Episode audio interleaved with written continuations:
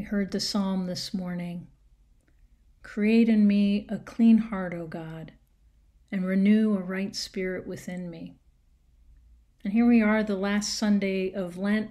We're lifting up this Psalm 51, which is one of the most exquisite penitential psalms. It's a heartfelt prayer and a plea for forgiveness, for restoration. It's full of remorse, and it's brimming with both praise and yearning for the healing power of God's mercy. Create in me a clean heart, O God, and renew a right spirit within me. Give me the joy of your saving help again, and sustain me with your bountiful spirit. You know, the last time we lifted up this psalm was at the beginning of Lent on Ash Wednesday. It's like a spiritual bookend to the season, you know, bookends that hold our self examination, the repentance, our amendment of life together. And the other day in my office uh, at church, I was looking at the bookshelf and I was struck by how bookends hold the stories of our lives, our world, and our faith together, just like Psalm 51 has held Lent together. And on my bookshelf, I've got a bunch of pretty quirky bookends, which I love. I've got one set with a little figure of a person on one side and a figure of a person on the other side, and each of them are like pushing up hard against the books with their whole being. And another set of bookends where they are prayer hands, you know, left hand on one side and right hand on the other, holding the books in prayer. And then there's my favorite one. It looks like a person diving through uh, the books, like the back end and legs on one side, and the head and the rest of the body popping out the other. And struck me that, in a way, these three sets the ones holding up, and the ones praying, and the ones diving through they're like the arc of what we do with our own stories and our own lives in Lent. We hold up our lives, we hold it, we dive into them. And we pray into them. And it's all wrapped up in God's love, wrapped up in this bookend like prayer, wrapped up in Lent with Psalm 51, wrapped up in the prayer to create in me a clean heart, O God, and renew a right spirit within me. And there are many ways we bookend life by time, the seasons like Lent or anniversaries and birthdays. And each set of bookends creates a container, an invitation into the stories within, into prayerful reflection, into observation, into growth. We're holding, diving into, and praying the stories.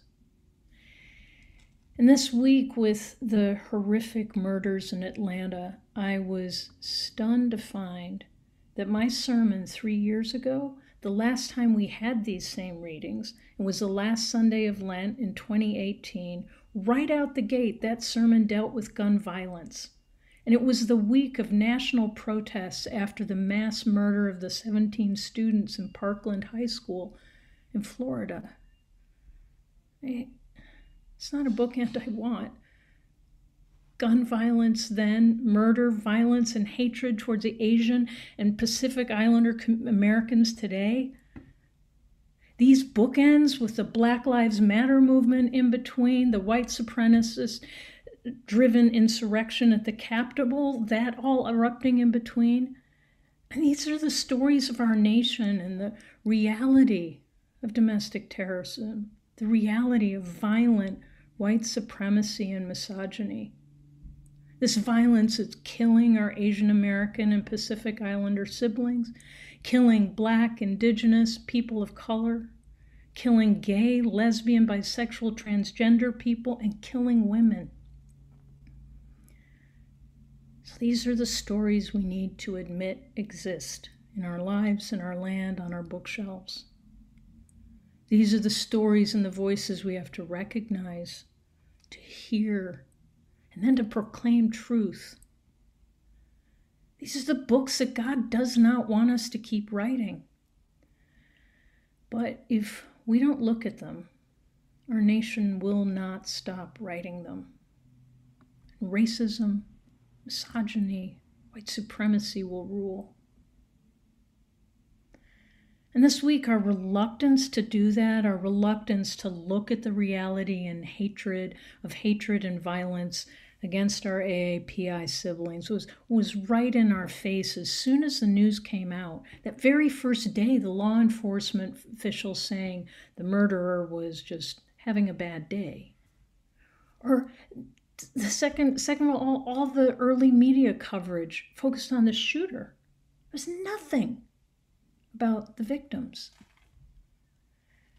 And then the instant acceptance of the murderer's assertion that his shooting spree was all about sex addiction and eh, sex addiction and not racially motivated as if implicit bias doesn't exist as if institutional and structural forces of racism don't influence us influence this this land and and hurt Asian and Pacific Islander Americans, as if that isn't real.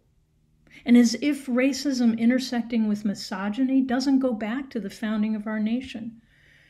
I mean, just here in California, you know, I never learned as a child that thousands and thousands upon thousands of Chinese migrants built our railroads with substandard pay and horrible living conditions, I mean, akin to indentured servitude that at that time countless Chinese women were brought in as sex slaves, and to this day there's continuing fetishization and trafficking of Asian and Pacific Islander women. I know that Angel Island up in San Francisco Bay, that immigration center, became a detention center for immigrants from the Pacific Rim, akin to what we have at the border with Mexico now. I never learned in any of my history classes all the way through high school that we had Japanese internment camps.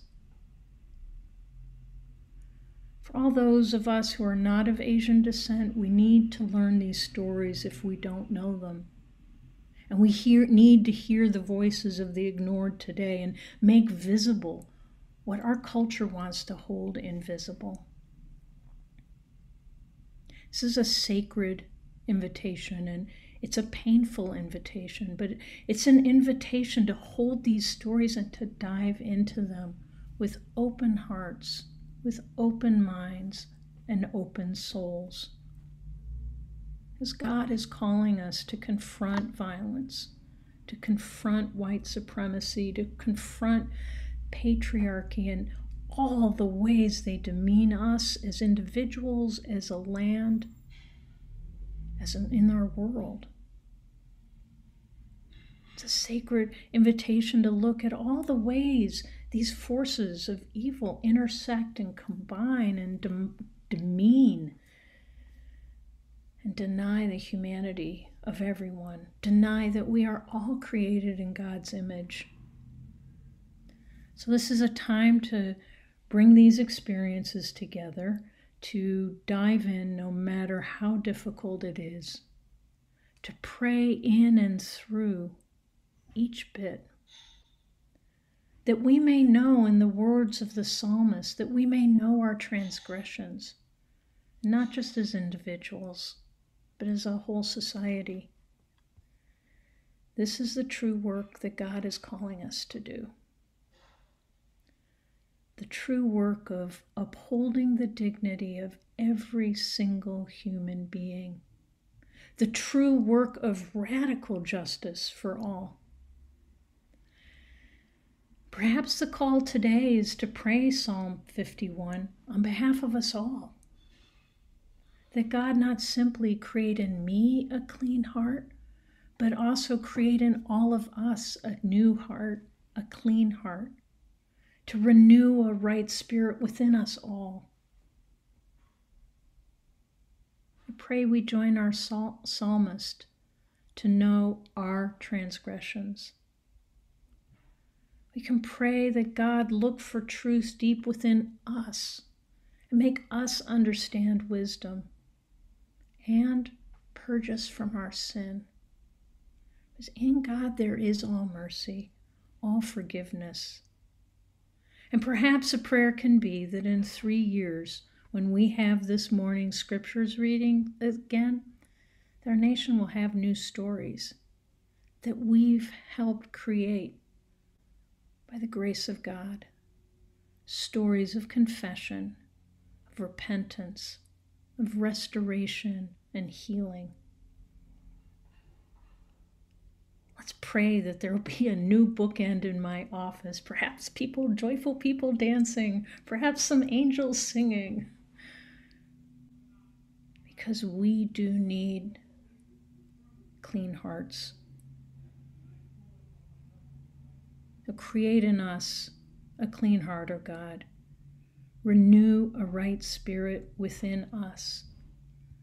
Give us the joy of your saving help again and sustain us with your bountiful spirit.